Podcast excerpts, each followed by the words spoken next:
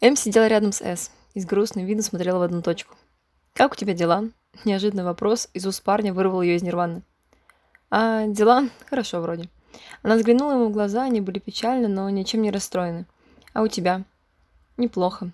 Она снова погрузилась в свои мысли. Как люди могут быть одни?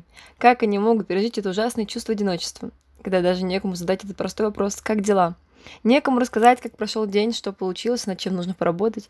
Никого нет рядом, чтобы утешить после неудачи или похвалить за проделанную сложную работу. Нет того человека, которому можно полностью довериться, знать, что он не встанет и не уйдет, просто помахав руков, рукой и на прощание сказав «пока». А ведь многие разворачиваются, последний раз взглянув тебе в лицо и идут по своим делам, не заботясь о том, что с тобой происходит, что ты чувствуешь, как ты будешь преодолевать то, что тебе выпало сделать. Эм глубоко вздохнула, при этом почувствовав тихое и уверенное дыхание. Она прижалась к нему крепче, а тот приобнял и притянул к себе. Никто, никто не дотрагивается таких людей, так нежно и ласково не гладит по голове, говоря приятные слова, от которых становится теплее и хочется жить и творить дальше.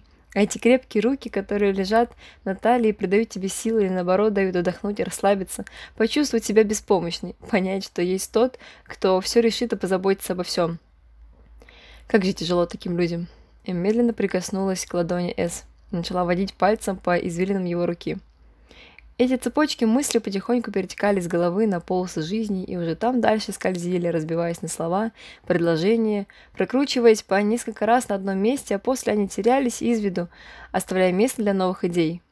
Вдруг Эс поцеловал Эм в лоб и уткнулся ей в душистые волосы, а она прижала его руку к себе, не желая отпускать, не желая, чтобы все, о чем она думала, было с ней. Ведь так жить нельзя.